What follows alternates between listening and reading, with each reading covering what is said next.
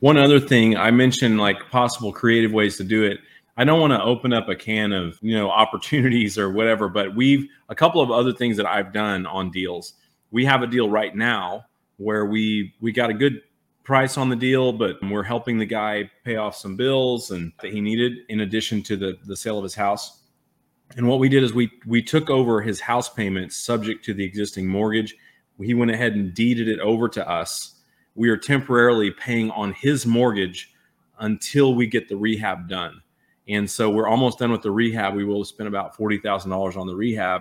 And then at the end of that, we will refinance that. And then it'll end up with a conventional loan. So that's the kind of thing I'm talking about with trying to find a creative way to do it. If you can get the seller to do an owner finance temporarily, which if the house is a real mess, a lot of times they'll do that.